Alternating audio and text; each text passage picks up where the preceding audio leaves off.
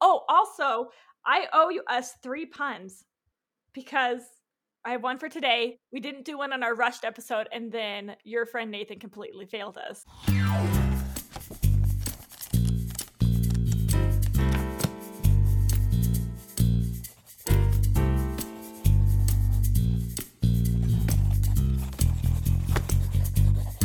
Your mom writes books! Listen, This is Your Mom Writes Books. I'm Caitlin McFarland. I'm Charlie N. Holmberg, and we lost the beginning of this podcast, so we're just re-recording the intro. And depending on how well our podcast troll Andy can splice things, you're about to get a big blip into our conversation. After much technical difficulty, uh, we don't have an outline. Yeah, we just had like eight minutes of technical difficulties. Sorry, guys. It's part of our charm. Technical difficulties and being unprepared is part of our charm. Indeed.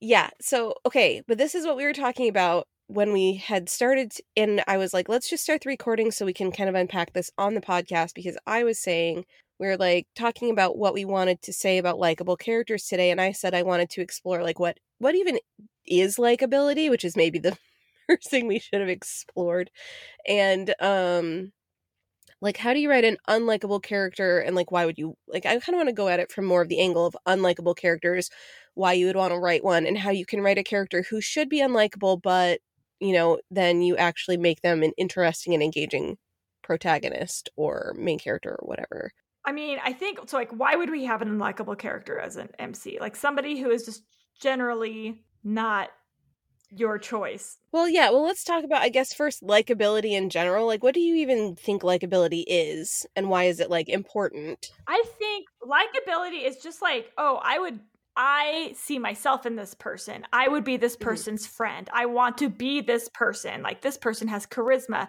This person makes good choices. This person makes me laugh. Just things that, like, the same reason I think you would like another human being are the reasons you would like a character. Yeah, I think that's true. I would even though I would probably go so far as to separate likability from relatability because I think relatability is where you can see yourself in another person, you can understand somebody's motives. Likability to me is the not necessarily I'd want to be that person, but I'd want to be that person's friend or I enjoy spending time with this person, right? Yeah. Well, I mean, it's it's squares and rectangles, right? Because relatability is an aspect of likability, For sure. but they are not synonymous. Yes, because you can have, I would say, you can definitely have characters who are relatable but not likable, which is a lot of times what people who craft really um, nuanced villains will do. They'll make it like Thanos, I think. By the end, you kind of related to what he wanted, you understood him, Yeah. But you didn't like him, right? Yeah. That's a really good example. Thank you. I well, I have always thought I might have said this on the podcast before that they made Thanos way more nuanced than any of the other like in the in the two Avengers like movies that like Infinity War or whatever the other one and game that had him. They made him kind of the main character. Like he was so much more in depth and nuanced than any individual Marvel superhero character Yes. It was really an exploration of Thanos, um, especially Infinity War, I believe. Yes. Yeah. Like when you see like what he chose to do after the fact, it was really interesting. Yeah.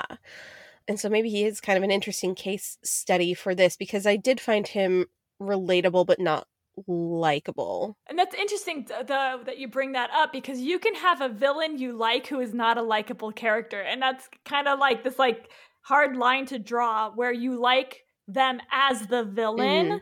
But you don't like you don't root for them, but you like their role in the story. It's kind of like so in Parks and Recreation, Tammy Two. Tammy Two is a horrible person. She's so annoying. Like she has absolutely no redeeming qualities whatsoever and she's the worst and nobody in their right mind would ever want her in their life. I love Tammy 2 episodes though because she the kind of conflict that she creates and me she is funny, but the kind of conflict she creates is so enjoyable for me. So I would call Tammy Two a likable villain while she's not being a likable character. Yeah, like yeah, you can enjoy a villain without liking them as a person, and I think that that's also maybe a, a line of separation where we're I think what we're going for here. It's called that enjoyable versus likable. yes, enjoyable. We're talking about creating characters and writing main, main mostly main characters and because they're the ones that you either spend time in their head or with them, you know, point of view characters whatever that are either likable or unlikable and you know why you would do that with purpose or how you would do that with purpose and mm-hmm. well, like every character has every character has a story right if we have the same flavor of protagonists throughout all of fiction it's going to get really old really soon also we talked about character arcs a little bit at the end of our last character episode and honestly having an unlikable character gives you a really great mm-hmm. starting place for character arcs and i mean all of us, I mean, we talked about gray characters too. All of us really, in a way, are gray characters. We're all different shades of gray. One might say 50 shades of gray. Just kidding. We have like different elements about us that are liked and disliked by different people. I mean, like, I love Caitlin because she is snarky and awful. And I love that about her. Thank you. But other people might meet Caitlin and be like, You're snarky and awful. I don't like you which I can't even fathom. I'm so, if you meet me and I don't know you, I'm so nice. I'm so, so nice. Instant phone voice. you don't know what's in my mind.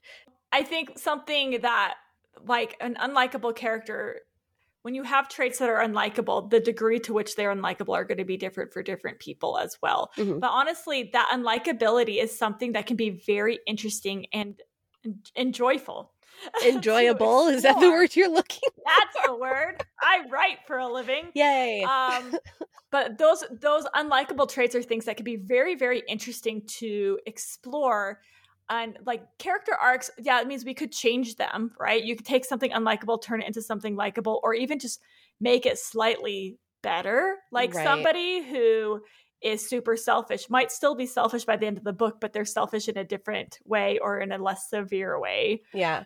I I just want to bring up really quick like Sherlock Holmes is a a classic example of a character that I hear uh, people say this guy is unlikable. And I think that they're talking about Sherlock Holmes in the way that he's written in the books, which like I've only kind of read a little bit of a couple of Sherlock Holmes books. I haven't like read the books. I mostly watched the movie or the show or whatever. Um, but they talk about how he is supposed to be unlikable. He's a drug addict. He's a narcissist. He is a snob. But a lot of people like him anyways. And I was going to tie this back to what you were saying. Oh, some characters don't arc. he never stops being that way. Yeah. Right? So, like, when you're thinking about this, I mean, like, that is something to be aware of too. Is like, yes, you can use this as the basis of an arc, but you can also just have your character be a terrible person the whole time if you super want to, if you can pull it off in a likable way, yeah. like Sir Arthur Conan Doyle did with Sherlock Holmes. Yeah, so that's that's what the trick is. How do you do it in a likable way when he's an unlikable character? Now, I will say up front, I have not read any of the Sherlock Holmes novels. My Sherlock Holmes experience comes from the I'm like, what's his name? I keep thinking Penguin because he can't say penguin. oh, you're thinking Benedict Cumberbatch, which is yeah. Benedict Cumberbatch, yeah. So the Benedict Cumberbatch series and uh, The Great Mouse Detective by Disney. um, yeah, he is unlikable. He has a lot of these really unlikable traits. Mm-hmm. But there are still things in that unlikability that are likable. For example, he's going to say things to people that we wish we could say to people, but because of propriety and stuff, we don't say those things. Yes. And so even though he's being rude, the manner in which he's being rude is kind of wish fulfillment or the way that he gives no F's yeah. You know, some we wish we could do that, even though he's again being rude. Ooh, that's and his competence uh-huh. is so it's so great. It just seems to overwhelm everything else. Yes, and I think that's what I was going to say was his like redeeming quality, right? Like, so he's got all these unlikable traits, but he is so exceedingly competent. He is so much more competent than any other person. He's got basically a superpower, right? And and you're right though, Charlie, because this is something I didn't think of is the way that he is unlikable is wish fulfillment for so much of for so many of us. Like we wish that we could say these things to people. We wish that we could just because he does whatever he feels like. So if he wants to leave, he just leaves. If he wants to stop talking to somebody who's being irritating, he just stops talking to them and walks away. So many of us wish we could do that. And so that's such a good point because that's not anything I've ever thought about before, but I do think that that plays into those uh Sherlock Holmes like esque characters who behave in that way, it is partially, oh man, I would like, yes, I would do that too. And which goes back to relatability, right? So we relate to that part of them. Yes. And I think what we have to pinpoint is that there are traits we hate Mhm. and there are traits we hate. Yes. right? It's so take selfishness. It is really hard for anybody to really get on board with selfishness. Mhm. Okay, that's like a capital H A T E. We hate that. But then take something like intimidating, intimidation. Mhm. Okay, so intimidation is something that would be considered a negative, a negative trait, and yet if like I always say. Like, if you could have any superpower, what would it be? I'm like, I would love the ability to just intimidate people.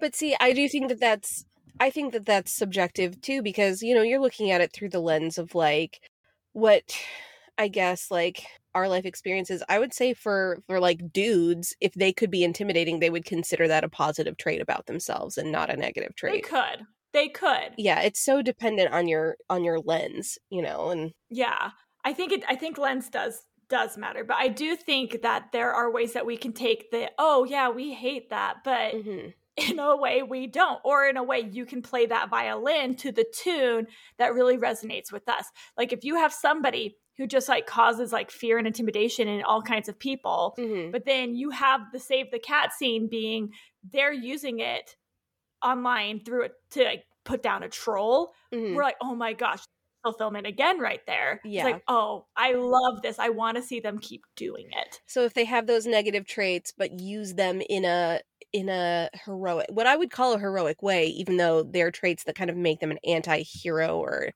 a villain. I wouldn't say heroic. I would say satisfying. satisfying. Okay, that's a good point. Because a troll could be heroic, but like I would say Sherlock Holmes is satisfying. What he's doing is not heroic, but we like it because it's satisfying. I think that's a really good point. You are correct, Charlie. So, what is a way that this can be used? Yeah, to be satisfying. It's you know, and then we can also have unlikable characters, and you interweave likable traits to make them still likable. So, the first thing I think of is Veronica Mars, and if you guys haven't watched the Veronica Mars series, it is Mhm. stellar writing, stellar characters. Mhm. You should really watch it. But we have characters in there like Logan, okay, who is absolutely detestable, at, at least for like the first season. But he has these moments where you get these peaks into his life where he actually isn't a total dick. So Logan, for those of you guys don't know, he's a teenager, super spoiled. His dad's like a superstar actor. He has a big house. He's got the nice car. He's super judgmental towards other people. He's a little bit of a bully. He's a lot of a bully. but you get these glimpses of him where his super posh spoiled life isn't all that it's cracked up to be or you get these you know these little glimpses where suddenly like he and the main character have to work together for an episode and you see oh he's not all terrible Yeah. and you start liking him even though he's an, an antagonistic force at least for a while in that show Because what they do is they show that like his life is lonely. Like they make him kind of a, a- an angry sad boy, boy B O I. yeah yeah they play on your sympathies it's Yeah. literally a sympathetic character Yes. And so you're like, oh, now I understand why he's so angry. It's because he's wounded. Okay, look, yes we'll indulge that in our fictional men, but I would encourage all of the people to not to not tolerate that in real life. Oh, yeah. There are many, many things I tolerate in fiction that I would not in real life. And this is something that this is slight tangent that my husband thinks really funny because when I read I love romance, guys, in case you haven't been here. Um, when I read romance books, I love I love alpha male broody, like Yeah, dark characters. Yeah, And in real life, I cannot stand them. Like my I married this guy who's super amiable, like really charismatic, super nice. Jordan is short. all like rainbows and sunshine. He's like He the is. happiest man with a mustache that you will ever meet. Yeah, but really quick about Jordan's mustache. Maybe you guys don't care, but I just have to add this also. I will say when we played D&D and he had his D&D character, the first thing that he did was describe this man's luxurious mustache because he wants a mustache so badly. How much he just wants a mustache. Anyway, so so like we make these unlikable characters, and you can turn these unlikable traits into something like wish fulfillment, or you get these little peaks of sympathy. Mm-hmm. The more unlikable they are, the more you need to be able to do this. Because we have, well, and here's something that's interesting. We say unlikable and unlikable traits. Being somebody who is really angry, really quick to anger, is a very unlikable trait and yet that is a very common trait that we see in our likable mm-hmm. protagonists especially uh, among female young adult protagonists and so like i wonder is that just because we relate to that because we want to be angry too or we understand why this yeah. person is angry because usually you can understand why the character is jaded within the first few chapters is that why we find it acceptable yeah well so i have just been reading for our friend Tricia Levenseller because she's got me working for her now. And I'm thinking this is making me think of her characters of her um so her shadows between us and then she has a new book that she's finished the first draft of that she's going to have coming out called The Darkness Within Us and I believe is what it's called. And I'm thinking and these books are the they're young adult books with with you know female protagonists and these women are so angry but I find it so relatable. And the things that they do that should be villainous, I do think we find relatable, or I find relatable, you know, as a woman. And you can roll your eyes at that or not, but like, because they're taking power and doing what they want and that is wish fulfillment you know for a lot of women like they're they're identifying these things that you know, like mm-hmm. men controlling their lives, like they're, you know, they have to get married for all this. They have to do all these things women have been kind of made to do for centuries.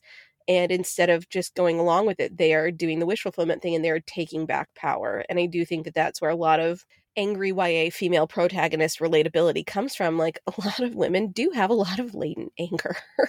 yeah, that's true. That's a really good point that, that it's already connecting to us when we don't even realize it. I also think, at least in the shadows between us, the way that Alessandra is written, she's not like fiery, exploding, angry yes. all the time. It's more like this subtle coldness that has just wrapped itself into her personality. And it's just like motivation. yes. Well, and I will say too that this is something interesting. I guess if you could talk about like what makes a villainous character like sympathetic or relatable that Tricia is so good at, which we had her on and she talked about villainous characters. So like that episode I think is in season 1. I don't know where it is. I think so. You can you can find it. It's there. She so in the second book, which I ha ha ha, I'm the only person in the world besides Tricia at this point who's read. I'm the winner. So it's about Alessandra's sister, and she's the same. She's but she is only taking exactly as much as I think she feels like she deserves and we as the reader I think most readers will feel like she deserves and she only punches up um if you haven't heard that phrase it's one that's used in comedy a lot to talk about like who you make fun of when you make a joke right? Like you only make fun of people who are uh, like in power. You don't make fun of people who are disenfranchised or whatever.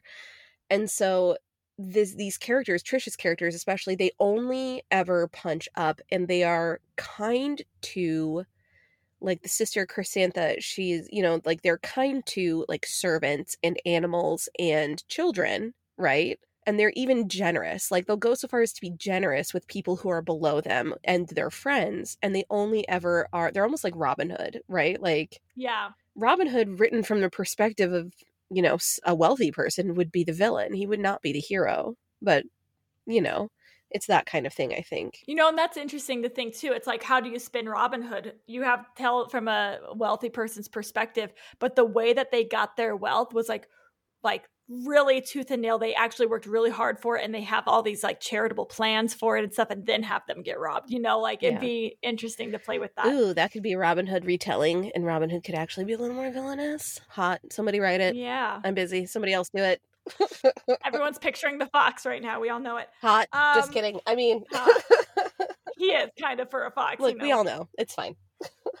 but what this is basically, it's like when you're going to write an, a typically unlikable character, you just have to find that balance. What are you going to use to balance the negative? And you can have positive traits or just positive actions about this person that balances it. I think the punching up versus punching down is fantastic. I think that's a really great point. Yeah. The other thing I thought that we want to do, and this will make any character, if not likable, understandable, and understanding is sympathy. Okay. And I think with any character that you are making, you have to give them depth. The deeper your character is, the more real they seem. And mm-hmm. I think this is why in something like Game of Thrones, where everybody is dark shades of gray and everybody's doing terrible things, mm-hmm. like we like so many of these characters because they are so deeply written. Yeah. They feel like real people to us. Mm-hmm. And the balance is there and the understanding and the motivation is there because of this depth in that character. So how do we get depth to our characters. Are you asking me? so I don't know if you recall this. We had like a character class or something, um, an intensive that not intensive. What's a Thursday workshop that we did for story makers one? Oh, it was the it was one on plot and character arc, wasn't yeah, it? Yeah, yeah, that's it. Uh huh. And you had this enormous handout. And I remember being like, Caitlin is going overboard again. But then we have this handout. I'm like, wow, this is all really good stuff. but yeah, so I want to talk about wounds, fears, insecurities, secrets, backstories, and passions. Mm. Wounds, I feel like, is the big old one that can create sympathy yeah. in a character. What's a wound, Caitlin? What's a wound? Well, it's one of the things on my my classic list when I'm going to create a character is fear, wound, goal, lie. Oh, let's do that one. you want to do all of those? Let's do fear, wound, goal, lie. Yeah. Fear, wound. Okay. You, so fear is the thing the character is most afraid of in the entire world. So like you know, it's usually not going to be spiders, right? It's usually going to be being alone. Something emotionally driven. Yeah, it's it's an emotional fear. It's not like a phobia unless you really really want to go deep into that phobia. It's usually like dying alone or everyone I love hating me, you know, or people finding out that I have this thing about me like this secret, right? And then I'll be rejected from society. It usually has to do with the loss of love. Like, let's be honest, that's most that's most human beings' fear. We we we crave love deeply.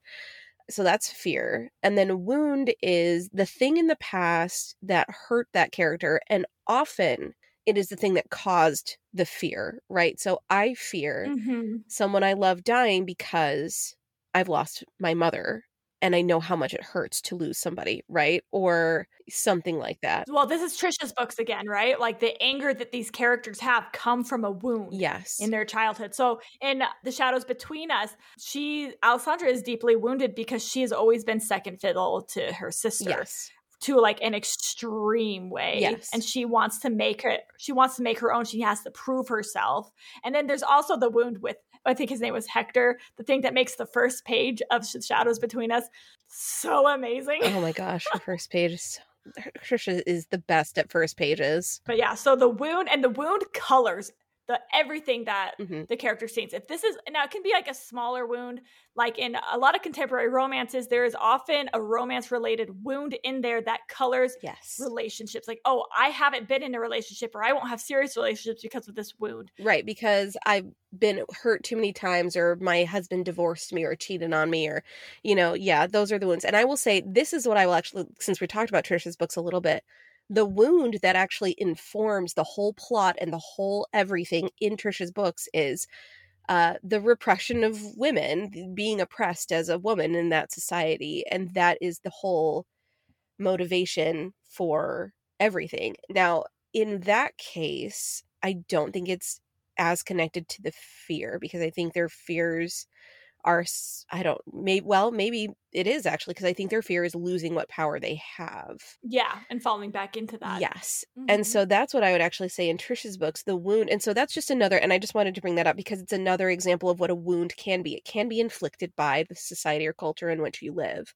And then again the wound can be so large that it colors everything that that character sees. Yes. Like the way they view the world, the way they think, the way they talk has all been colored by this enormous wound that happened in their past. Right. And if you watch Obi Wan, sorry, the uh, Kenobi is it is it called Obi Wan Kenobi or just Kenobi? I think Kenobi. So the version of Darth Vader from that version, everything he does and everything he thinks and is all colored by nearly being killed by his mentor Obi Wan. Yes, that has col- that colors the the character for the entirety of that. Mm-hmm. Um, does it would it carry on into the rest of Star Wars? I don't know because these are all prequel this is all prequel kind of stuff Mhm. and so it definitely wasn't meant to be written that way so i wouldn't say that so i would just say in the obi-wan kenobi whatever series I would say if they've been written in chronological order, yes, it would have been. Like if Kenobi had come out before the original Star Wars trilogy, yes, I think Darth Vader's character would have been colored by that. But because this was all stuff that was conceived after uh, the original trilogy, obviously it didn't, it's not actually present in the Yeah. original. i would say i would still say partially because almost i would say like everything is colored by the wound if obi-wan had left him for dead before anakin was already like flirting with the dark side like he was already turning Mm. before that's why they got into the fight in the first place true, so if true, you could true. switch the chronology of that, then I would say Mm. absolutely that wound colors everything that Darth Vader does. Okay. Oh, I was going to say something else. Oh, I was going to say how the wound often also informs the lie. Mm-hmm. Because did you still want to cover that? Yeah, so this is the lie the character believes. Yes. So the lie, yes, as Charlie said, the lie the character believes. So the wound, also the thing that hurt them, will often color, and it, the so the wound, fear, and lie are often very or can be very closely intertwined. So, um, you know, the lie the character believes is going to be something like to go back to Tricia's books, I guess, since that's the easiest for my brain right now. I don't know if this is actually Alexander's lie because it's been a long time, but let's just pretend. Let's pretend that your character's wound is that, that society has, you know, oppressed them as a woman and like they've been forced to get married to a husband who is terrible and so um you know their fear is and they've you know and they've managed to maybe get rid of that husband and now they're a wealthy widow. And their fear is that they would have that they would become poor again that they would fall under the power of a man again. The lie could be all men are evil right? The lie could be there is no redeeming quality in any man right? Yes. though that's how those things would be related. I don't know that that's the lie in those books. I don't think so but yeah no that's not the lie Oh no, it's not. It did make me think about so she has a secret. Mm-hmm. Alessandra has a secret about because she killed the first boy, whoever broke her heart. That's like the first line. this is like the first line of the book not spoilers Not the yeah, not the not a spoiler. And she buried his body, and so that's a secret that she's keeping. And I was just we won't tell, but when that mm-hmm. secret comes to light, that's one of my favorite scenes of the book. and I'm like, this is difference between writing about villains and writing about heroes. Anyway, moving on. You should read that book if you haven't. and she's so good at the villain arc like writing a villain protagonist it is mm, she's great at it Okay, and then the final one we had was the goal.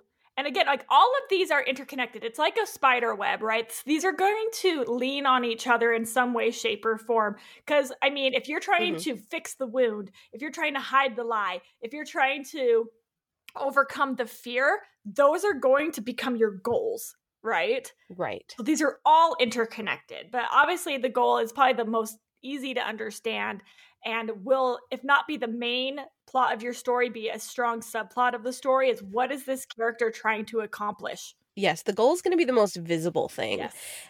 and to tie this back to likability, I would even say the goal can be the thing that seems to make the character unlikable, but when you understand the fear, the wound, and the lie, you understand this character and they become likable, if that makes sense. And so only seeing, you know, and so likability then ties back to what layers of a character have been revealed because like Logan in Veronica Mars like Charlie said as you peel these layers back a character who previously was completely irredeemable all of a sudden becomes relatable, which means we sympathize or empathize with them. So, Mhm. Or Jaime Lannister in uh, Game of Thrones. yeah, even though, like, look, Which- I'll never get past the incest, but Oh, I've only read the first book, but this is what I've heard is that he Uh-huh. becomes kind of more of a hero character later. he does become a hero character later. And then in the show, they did something. In the show, they kind of completely disregarded and destroyed his arc at the end. Um, They apparently they disregarded and destroyed everything at the end, though. Well, that's true. So I guess Game of the end of Game of Thrones is. I'll be interested to see how closely George R. R. Martin sticks what the show did. I have a feeling it's not going to be that close. So I'm just picturing the Earth, hmm right? Picture the earth. So tell me if you would agree with this. Picture the Earth. Now take out that little pie slice so you can see all the layers.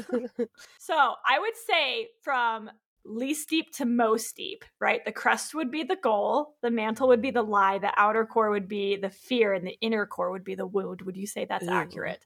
I think that's pretty good. I think that's pretty good. You can also, as as Shrek, picture an onion. But yeah, so again, going with depth.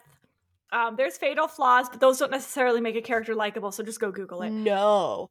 The flaw, I would say the flaw would be the one thing that no matter how likable they come they become, the flaw is the one thing that makes you go, ooh, Yeah, I don't love that. And makes you af- but I would say the fatal flaw then also helps you build stakes into characters who are having like unlikable to likable arcs because you do always have that fear that the fatal flaw is going to cause them to go back to who they were when they were unlikable.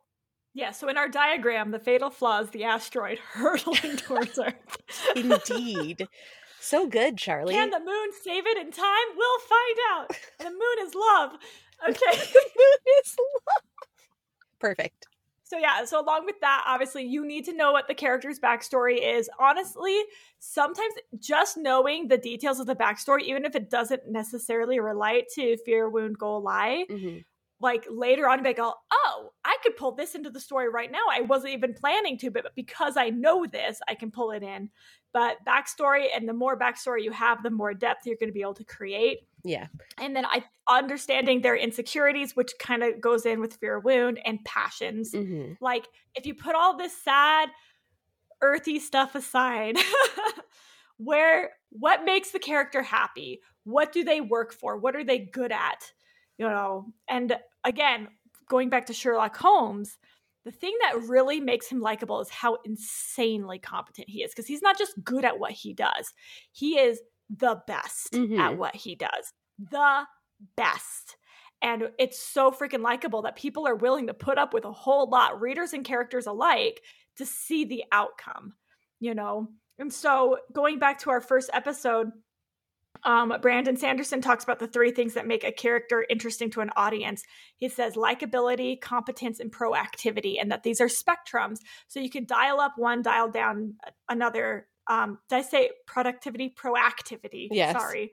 So if you're going to have a character be really unlikable, you're dialing down unlikability. You're going to dial up competence and proactivity. And honestly, this is where a lot of great villains come from. Mhm. And villains can be the pro the protagonist, as we've talked about Tricia Levenseller, hmm but these are all these things that you're going to play with. And so you have Sherlock Holmes, his likability is dialed way down, his proactivity. I don't know how self motivated he is. I'm not sure. But his competence is just like you're dialing it all the way up, the soundboard's breaking kind of thing. He is Yeah. literally the best. Yes, he is literally the best. That's a good way to put it. I would say his uh did you say self-motivation is also dialed up pretty high in that one. Like if you're going to take the slider all the way down on likability, you're going to have to put it pretty much top and on the other two, uh or at least in one thing for sure. I recently talked about this with my indie group about like mostly about ch- how do you guys find the traits to make your MC interesting. For me, it was how to make them interesting and different from all the other MCs, this is main characters that I have written just because I'm getting into the 20s now with my books Mhm. and I don't want to be writing the same character over and over again. And I will admit that when I write first person narratives, for some reason, I default to like this this one character. I have this one type of character, and I default to them, and I have to really break out of that whenever. And I don't know what it is about first person that makes me do this, but I've had to work on breaking out of that. So ask yourself, why is this character the MC? And I think one of the things that's fun to do is, well, what if I gave them these negative these negative traits? How would the book play out? What if I gave him these positive traits? How would the book play out? Mhm. What if uh, I made Charlie the main character of this book versus if I made Caitlin the main character of this book? How would that affect the story I want to tell? You know, and figuring out so much more being charming in chaos and so much less looking at people in a silent and Oh judgmental my fashion. like you know why is this character your main your main character should they be your main character if how can you make them a better main character you know why are they the the mc of this novel Uh, because of the way that I plot and do characters, I tend to come up with the character 1st So Mhm. they're the MC because they're they're the concept around which I am actually building the novel. yeah So for me, that's not often because you're more of a plot first person, Charlie, right? Like Mhm. we talked about that, right? Yeah, um, yeah. I usually come up with like the magic system and the plot around it first. Yeah. So for me, I'm less frequently populating an existing like world plot magic system and more f- frequently being like I had this idea for a character, now I need to build the world and plot around the character, Mhm. right? So for me because I write that way, it's never really a question that I have to ask myself. Um, I've have I don't think I've ever like completely switched out a main character before, but I have definitely gone back in and added things to them to make them more interesting. And this is something too. I I genuinely feel like a main character or any character is more interesting the quirkier they are. We talked a little bit about character quirks in the first part of this um series that we're doing. But hmm when the character stands out from others in the book or others that you have read, they become inter like instantly more interesting. And so I think making them have interesting quirks or having them have interesting even just like hobbies or ways of thinking, just making something that's not quite status quo Ooh. makes that character more likable. Yeah, this is actually something that so uh you and I actually talked about this a couple of weeks ago. As I'm going back and doing my light editing pass on Soul of Smoke, um the complaint I get the most about that book is that the main character is terrible. And as I have been going back and reading it, uh, you know, as somebody who's a lot more experienced as a writer now, I've kind of realized like, oh, Kai, the main character of that book, she doesn't really have fear wound goal lie. She doesn't really have any of these things that make her proactive or make her stand out in any way so that is something that i've had to go back through because i did realize that giving her those things will make her not only more nuanced but more likable because they're going to make her a more three-dimensional character who feels like a real person Yeah. so i don't know if that that was just a random thought that i had did it tie in hopefully it tied in No, it did. It did. Okay, I do have a pun. I don't have three puns, but I have a really good one pun, and it might be good enough to make up for the lack of puns we've been having. ready go Why is Jack Sparrow such a great character? Why Because he's played by Johnny Depp. oh my gosh get out of here If you didn't hear the th- at the end, uh, yeah, Johnny Depth. oh, Charlie. did it make up? That was a good one. That's the best one I've had in months. You have to admit. Well, you've got a week to to to do what two, three more? I don't know. However many. Anyway, if you like this podcast, please subscribe, rate, subscribe, Mhm. rate, and review. Do those things. we update hopefully every Tuesday and we you can follow us on Instagram and on Facebook at Your Mom's Writes Books and we take questions and comments at your mom writes books at gmail.com. Our uh, podcast gremlin is Andy, and we're going to try to get her to post her nano updates on our. On our Yes. Oh, and. And I'm posting nano updates on our Instagram. So go there and watch me Muppet flail around all November. It's going to be a lot of pictures of the forest. So I'm telling you now because that's all that I have available to me to take pictures of. So I might also update with my word counts um, because I am drafting right now. I think I'm about 50,000 words into a book that is due in January, but we shall see. Andy is going to be working on a contemporary romance. And yes, she is my sister. She's always been the hot one. anyway, um, um, my name is Charlie N. Holmberg. Uh, I write uh, fantasy and romance. My newest book is Keeper of Enchanted Rooms, which came out on November 1st, and it is available uh, in paperback, audiobook, and ebook. The best place, fastest place to get it is on Amazon. You can also find it on Barnes & Noble. I'm on Audible. You can buy signed copies from my website, charlienholmberg.com. And you can find me on most social medias at CN Holmberg. uh, I'm Caitlin McFarland. You can find me in the forest. I'm closing my Etsy shop because Etsy is uh, crazy now and does not really benefit small sellers anymore. Yeah, I guess I'll be on our Instagram if my internet works well enough to upload pictures. So, have a wonderful day, guys. Thanks for yes. listening. Yeah, we'll talk to you next week. Goodbye. Bye.